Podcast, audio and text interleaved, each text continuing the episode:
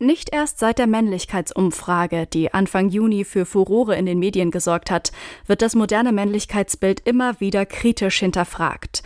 Da bestehen vor allem Fragen im Raum danach, wie weit es sich vom traditionellen Stereotyp des starken Mannes, der das Geld verdient und keine Gefühle zeigen darf, entfernt und weiterentwickelt hat. Schauen wir in der Kunst zurück, prägten lange Zeit Künstler wie Pablo Picasso, Jackson Pollock, Gerhard Richter und Jeff Koons ein Bild von männlichen Künstlern, die mit großen machistischen und zum Teil pornografischen Werken auf sich aufmerksam machten.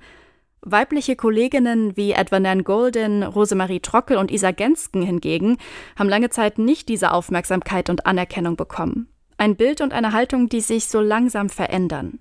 Während endlich auch Frauen und ihre Werke zunehmend sichtbarer werden, befindet sich auch das männliche Selbstverständnis in der Kunst im Wandel.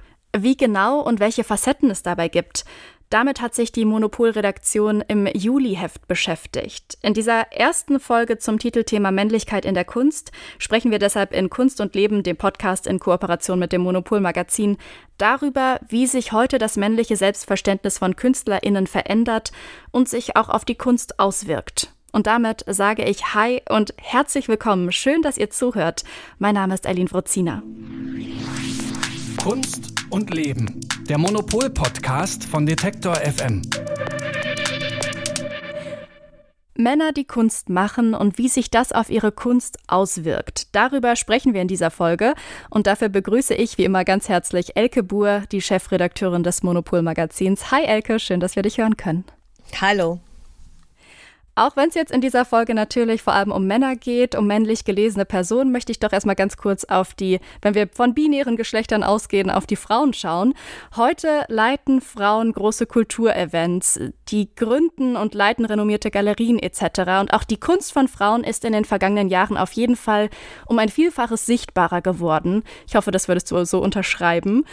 Aber wie ist denn da gerade so der Status quo in Sachen Gleichberechtigung in der Kunst, wenn man das so, ist ein großer Blick, ich weiß, aber wie ist da deine Einschätzung?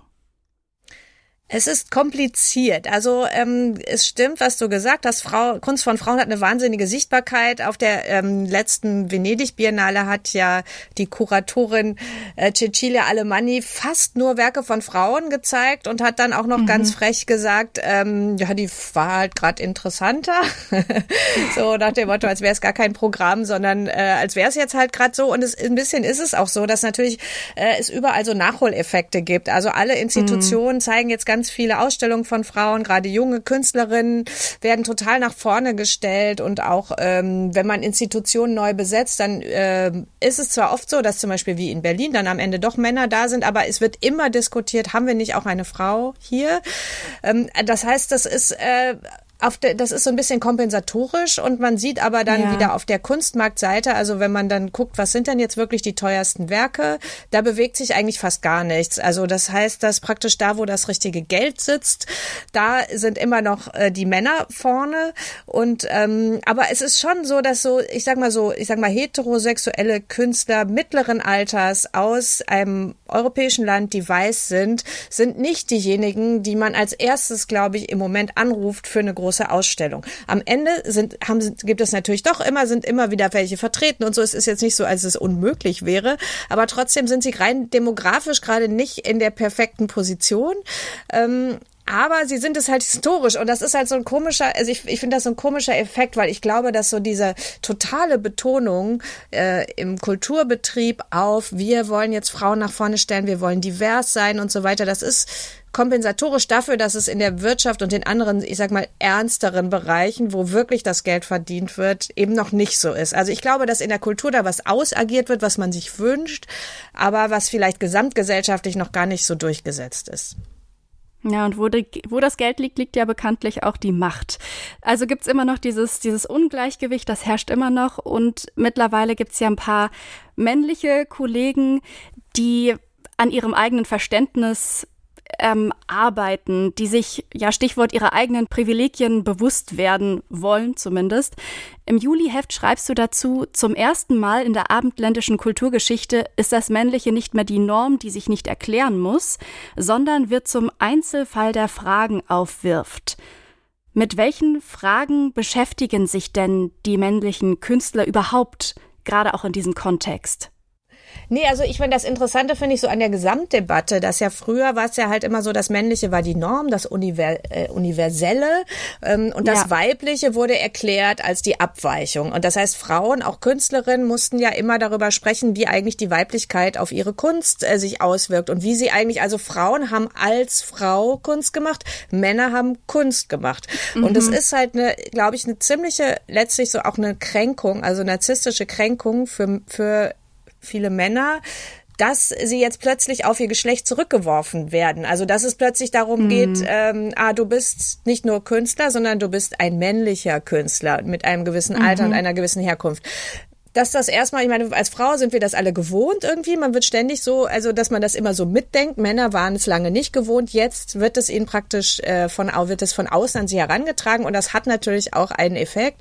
Und natürlich müssen sie jetzt darüber nachdenken, wie ist eigentlich meine Position? Verliere ich hier was? Das ist das eine. Und das andere ist, ähm, äh, wie kann ich eigentlich, weil ich, ich, also viele Künstler natürlich, mit denen wir ja auch sprechen und zu tun haben, sind auch sehr progressiv. Ähm, und natürlich mhm. möchten die auch, sind die also Werte wie Gleichheit, Emanzipation, sind denen total am Herzen. Das ist wichtig für die. Und wie setzen die das aber dann persönlich für sich selber um? Also das fanden wir halt einfach interessant und deswegen haben wir versucht halt ähm, Leute zu finden, die wir da fragen können. Und ich muss sagen, es war gar nicht so einfach, weil viele auch erstmal gesagt haben, ähm, also viele haben auch erstmal so, oh, ich muss drüber nachdenken und haben dann gesagt, ich habe dazu nichts Gutes beizutragen. Also ich glaube, dass dann auch mhm. viele so Angst hatten, sich dazu zu äußern, nach dem Motto, bin ich eigentlich emanzipiert genug? Darf ich jetzt eigentlich, was ist denn eigentlich meine Meinung, was sind meine Empfindungen? Also ich glaube, dass das gar nicht so einfach ist, äh, für Männer darüber zu sprechen ist ja, glaube ich, auch einfach ein sensibles Thema, in der man auch sprachlich aufpassen muss, was sage ich wie, wie drücke ich was aus. Gibt es denn überhaupt sowas wie, wir hatten das schon mal in mehreren Folgen immer wieder, diesen Female View, diesen Female, diesen weiblichen Blick. Gibt es denn männliche und weibliche Kunst? Naja, gibt es natürlich, also rein ähm, essentialistisch, also gibt es das natürlich nicht. Also jede Kunst ist Kunst. Ähm, aber natürlich kann man, wenn man sagt, man hat, äh, man guckt sich in der Kunstgeschichte gewisse Sachen an, die man als männlich identifiziert. Ähm, das ist aber ehrlich, wir haben das eher so mit zum Augenzwinkern gemacht. Also es war jetzt nicht so ganz ernst gemeint. Also wir haben halt so eine Liste gemacht mit äh, Testosteronkunst, haben wir das genannt, ist ein bisschen gemein. Ähm, und äh, worum geht's bei Testosteronkunst? Es geht darum, größer, schneller, weiter. Es geht darum, fallische Sachen zu machen, die möglichst groß mhm. aufragen. Äh, es geht darum, mhm. aufzutrumpfen und es geht aber auch darum, natürlich die Frau ähm, als Objekt darzustellen, auch als sexuell verfügbares Objekt. Und äh, deswegen haben wir mit unserer Testosteronkunst angefangen bei den äh, Demoiselle d'Avignon von Picasso, der halt irgendwie mhm. äh, da diese dieses berühmte Porträt von mehreren Prostituierten. Das ist das eine. Das andere ist aber zum Beispiel auch Christo, der ähm, so ein riesigen aufblasbaren was auch immer. Turm? Ich sag mal ja. Turm. Also Turm. Sagen wir Turm. Tur Turm aufgepustet hat und man fragt sich auch so, ja, also ähm, also diese Freude an den großen aufragenden Dingern, das ist das ist natürlich auch jetzt so äh, so äh, wie, wie sagt man, das ist so ähm, vulgär freudianisch, ähm, aber macht halt mhm. total Spaß, das dann so ein bisschen so zu beschreiben. Ja, im Kontext von sich mit sich selbst beschäftigen aus männlicher Perspektive hast du ja auch mit Jon Bock gesprochen. Was hat der denn dazu gesagt? Jon Bock war ein ganz toller Gesprächspartner, was das angeht. Das war wirklich super, mit dem zu sprechen, weil der wirklich so, ähm, weil man dem so im Prozess zuhören konnte, weil der, das ist halt ein Künstler, der erstmal sehr witzig formuliert. Das ist ja so ein Performance-Künstler, der sich auch ganz oft sehr, sehr krass schminkt. Der macht so Filme, die sind so ein bisschen splatterartig, total strange. Der macht so große Installationen und der macht äh, auch Performances, wo er so Lectures macht. Und er hat mir dann halt auch erzählt, dass er ähm, zum Beispiel so viele Sachen, also er, er erzählte, er hatte kürzlich so einen Edgar Wallace-Film gesehen und dachte, das kann ja gar nicht wahr sein. Die Frauen sind die Tippsen und die Männer machen alles und so geht gar mhm. nicht. Und das sei ihm früher gar nicht aufgefallen. Und auch, dass früher, als er studiert hat, halt die Frauen so äh, in der zweiten Reihe waren und er halt äh, mhm. sich eigentlich auch nicht drum gekümmert hat, sondern gedacht hat, ich will jetzt erstmal meine eigenen Ausstellungen machen und so. Das hat er alles so im Blick und hat dann halt auch erzählt, dass er äh, findet, man muss immer bei sich selber anfangen und dass er sehr viel darüber nachdenkt, was ist eigentlich sein eigener männlicher Blick. Ich habe ja auch Collagen gemacht mit Akt, also mit mit äh, nackten Frauen so und frage mich natürlich, wie ich dazu gekommen bin und dann habe ich gesagt, ja, das habe ich auch aus der Kunstgeschichte übernommen. Also von, von Chile bis Klimt oder, oder auch habe ich mich auseinandergesetzt mit, auseinandergesetzt, aber ich, ich, ich, ich habe mich äh, dafür interessiert, für den Wiener Aktionismus. Du hast ja unter anderem auch mit Jon Bock, aber auch noch mit ein paar anderen über das Thema Männlichkeit gesprochen. Wie ist da deren Selbstbild? Was gibt's da so einen so einen schlagenden Tenor? Generell kann man das natürlich wirklich nicht sagen. Ich glaube, dass auch alle Probleme damit haben, so eine Definition zu finden, weil es gibt einfach so ein bisschen Abgrenzung. Niemand möchte mehr die sogenannte toxische Männlichkeit äh, von früher haben. Ähm, aber äh, auf der anderen Seite, was ist denn Männlichkeit stattdessen? Also die Leute, wir haben ja auch mit Emgren und Draxet zum Beispiel gesprochen. Das sind, äh, ähm, das ist ein äh, schwules Künstler-Duo und äh, die meinten dann irgendwie, also Männlichkeit ist eigentlich, also alles, was so traditionell als männlich gelesen wird oder was dann so klischeehaft mit Männlichkeit verbunden ist, ist genau das eben, was sie nicht wollen. Und äh, andere Oscar Gutheil, äh, die, ähm, ein Transkünstler, sagt halt, der beste Mann ist ein Feminist. Also ich glaube, das äh, geht, das geht da sehr, äh, da gibt's ein weites Spektrum.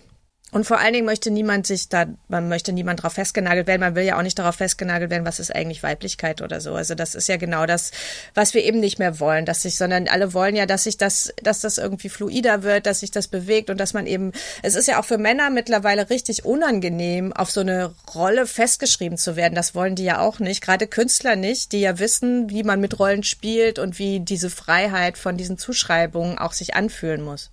Mhm. Ich habe mich auch gerade gefragt, über welche ja, Dimensionen von Männlichkeit wir eigentlich sprechen. Ne? Also ob jetzt die ähm, sexuelle Identität, die biologische, kulturell, sozial, es gibt ja verschiedene Dimensionen von, von Männlichkeit. Und ich würde sagen, jetzt das, was du schon angesprochen hattest, dieses, diese 100 Worst ähm, Objekte, Gemälde, wie auch immer, Kunstobjekte, da geht es wahrscheinlich in der Liste eher um heteronormative Männlichkeit, also die ganz Stereotype, ja, ja, die wir im Kopf haben. Genau. Ja. Das ist so das alte Klischee, das waren, es sind, glaube ich, elf oder so, nicht 100. 100, also 100, wir hätten jetzt hätten wir das ganze Heft voll machen können mit 100 ah, ja. männlichen Werten. Auf keinen Entschuldigung. Fall. das wäre ein bisschen zu viel Platz dafür, ja. Ja. Nee, aber das zum Beispiel ähm, der ähm, Carol Dunham, ganz toller amerikanischer Maler, der sagt halt auch, ja, die Aspekte von Männlichkeit sind komplex und er als junger Mann hätte er da mehr drunter gelitten, das alles irgendwie auseinanderzukriegen für sich selbst und mittlerweile leidet er immerhin nicht mehr so darunter. Das ist ja schon mal eine gute Nachricht. Mhm. Und was sagt Jon, Jon Bock dazu? Ja, er äh, sagt halt, äh, man soll halt Männlichkeit nicht unbedingt ähm, so von außen an Leute herantragen. Also er möchte, also ich glaube, was er vor allen Dingen nicht möchte, ist, dass so Urteile gesprochen werden nach dem Motto, das ist jetzt typisch männlich. Er sagt das zum Beispiel auch Jackson Pollock, irgendwie alle Leute sagen immer, ja, das ist so ein männliches Gespritze und er sagte, nein, aber der war doch ganz schwach und alkoholkrank und so. Das ist doch viel, eigentlich total defensiv, was er da macht. Ist auch immer Interpretationssache. Äh, ich versuche nicht Männlichkeit zu definieren über andere Leute, sondern diese Männlichkeit bei mir, weil äh, ich glaube, das ist dann ehrlicher, als wenn ich sagen würde, Rammstein ist männlich oder so. Mhm. Das kann ich dem nicht, also weißt du, ich kenne den nicht. Und, aber ich sehe es nur bei mir, wie ich in die Falle äh, getappt bin, als, als Kind schon so erzogen und dann auch äh, weitergemacht. Nicht? Oskar Gutheil hast du ja auch schon eben angesprochen. Ähm, Oskar Gutheil hat eine Transition hinter sich. Wie ist denn der Blick von ihm auf die Männlichkeit in der Kunst jetzt auch speziell natürlich als Transperson? Ja, das war wirklich total interessant mit Oskar zu reden. Also Oskar wurde als Stefanie Gutheil geboren, ist jetzt Oskar Gutheil und ähm, hat auch seine äh, Brand praktisch dadurch geändert, was ja interessant ist. Also als Künstler oder Künstlerin äh, wird man ja unter einem bestimmten Namen bekannt und das ist schon ein ganz schönes Risiko, dann zu sagen, okay, jetzt bin ich nicht mehr diese Person, sondern ich bin eine andere Person. Das finden die Sammler manchmal auch ein bisschen komisch und so. Aber das hat gut geklappt bei äh, Oskar Gutheil, weil das auch, äh, das ist, weil der auch so offensiv damit umgeht. Der hat dann auf Instagram immer äh, auch äh, Selfies gemacht und hat das irgendwie den Leuten erklärt. Und er meinte, das sei ein super äh, sozusagen Bullshit-Filter, weil die Leute, die das halt dann blöd fanden, die sind dann verschwunden aus äh, seiner Followerschaft. Mhm. Und ähm, das fand er eigentlich ganz gut, so, weil dann die Leute, die äh, damit klarkommen, mit denen möchte er halt auch sehr viel lieber befreundet sein als mit den anderen. Jedenfalls ähm, meinte er, ich fand das ganz interessant, dass er, dass, dass er sagte, dass diese, dass er einfach auf einer ganz anderen Droge ist. Also dieses Testosteron scheint schon anders mhm. zu funktionieren ähm, als das, was wir so haben. Ne? Ja. Also mhm. er meinte, ähm, er sei selbstbewusster, er sei auch ein bisschen aggressiver und er hätte diese ganzen Schwankungen nicht mehr, die er, äh, die er vorher mit dem Zyklus so Zyklus. hatte. Also und mhm. und er meinte, da er sehr stimmungsabhängig malt, sei das für ihn jetzt eigentlich super, weil er viel konstanter arbeiten kann. Mega interessant, aber malt er dann jetzt auch auch anders, wenn er durch das Testosteron ja andere Eigenschaften oder andere Gefühle mehr zulässt? Ich glaube, das meinte er, ist vor allen Dingen thematisch dann in die Bilder gekommen, weil er hat dann mhm. angefangen, äh, zum ersten Mal überhaupt Selbstporträts zu machen, weil natürlich in so einer Phase, wenn man sich verändert, wenn sich auch das Gesicht verändert, das Aussehen, wenn man plötzlich von einem weiblichen zu einem männlichen Aussehen switcht, äh, ist es natürlich das äh, ist es natürlich das Spannendste, glaube ich, was man machen kann. Und dann, da ist er halt auf das Selbstporträt gekommen und seitdem hat er mehr Figuren wirklich in seiner Malerei. Und ähm, ansonsten, ich muss sagen, es sieht schon so ein bisschen aus wie vorher. Also es ist so vom Stil ja jetzt nicht völlig anders. Es ist eine sehr, sehr, sehr bunte, sehr comichafte, sehr starke äh, figurative Malerei, die auch so ein bisschen surreal ist und auch teilweise mhm. sehr lustig, aber auch so ein bisschen dramatisch und äh, traurig und so. Es ist so ähm, ich, ich finde, es passt zu so einer, äh, zu so einer turbulenten Zeit auch, finde ich. Also einer turbulenten Zeit, die wir vielleicht alle erleben und die natürlich Oscar ganz besonders erlebt durch diese Transition. Ich war ja 40 Jahre lang Frau, wurde als Frau gelesen, als Frau sozialisiert und bin so durch die Welt äh, gestapft und ähm, ja, jetzt werde ich als Herr aufgerufen beim Arzt. Äh, ich finde das auch gut und angenehm, aber es ist auch irgendwie neu und ungewohnt. Und ich wurde bis vor ein paar Monaten noch gar nicht als Mann gelesen. Also das ist so ein Prozess, und dann plötzlich äh, werde ich so anders angesprochen. Und ich fühle mich halt auch als non-binary, weil ich bin halt auch kein Cis-Mann, ne? Je nachdem, wo ich bin und so. Und innen drin fühle ich mich aber gleich wie vorher. Nur, dass es jetzt besser passt. Ja, und ich kleide mich eigentlich gleich wie vorher. Alles gleich. Nur, dass ich jetzt halt einen Schnurrbart hab und bisschen tiefere Stimme und plötzlich als Herr oder als mein Freund oder mein Lieber angesprochen werde. Wenn es um Sex und Gender geht, dann geht es ja auch häufig um Tabus. Als Gesellschaft sind wir ja leider schon sehr daran gewöhnt, dass beispielsweise, du hast es vorhin auch schon erwähnt, weibliche Körper übersexualisiert werden und einfach inflationär oft überall zu sehen sind. Warum schrecken wir denn immer noch so vor männlicher Nacktheit zurück? Ja, das ist wirklich eine gute Frage. Also weibliche Nacktheit ist ja wirklich total normal so. Also es ist aber einfach durch die Kunstgeschichte nobilitiert und so. Und äh, während äh, männliche Körper, ich meine, gut, es gibt den David, also in der Antike haben die ja immer so ganz kleine Penisse. Das, und damit man jetzt nicht äh, sich erschreckt, wenn man das sieht. Keine Ahnung. Also ich finde es schon interessant, ja. dass, dass äh, sagen wir mal, also der Mann hat die Kunstgeschichte ja bestimmt, der männliche Blick hat die Kunstgeschichte bestimmt und der Mann hat dabei auch bestimmt, dass sein eigenes Genital eigentlich nicht viel sichtbar ist, kleiner sichtbar ist. Wenn man jetzt irgendwie von so, äh, ich meine, es gibt natürlich so, so, es gibt ja diese archaischen Figuren aus, ähm, ja, also zum Beispiel präkolumbianischen Kulturen oder so, wo dann so richtig große Falli sind. Aber das ist ja in so in der abendländischen Geschichte, äh, Kunstgeschichte ist es ja nicht. Ne? Also ich glaube, wir sind es einfach nicht gewohnt und offensichtlich vielleicht hat ja auch die die, die Seite, die mehr Macht hat, hat auch die Macht, die eigenen ähm, Geschlechtsteile eben nicht dem Blick so, so frei, also so frei zu geben. Ich weiß es nicht. Aber es ist, glaube ich, wirklich so, dass sich auch Leute eher erschrecken, wenn sie irgendwie einen Pimmel sehen und Hoden, als wenn sie eine Vulva sehen.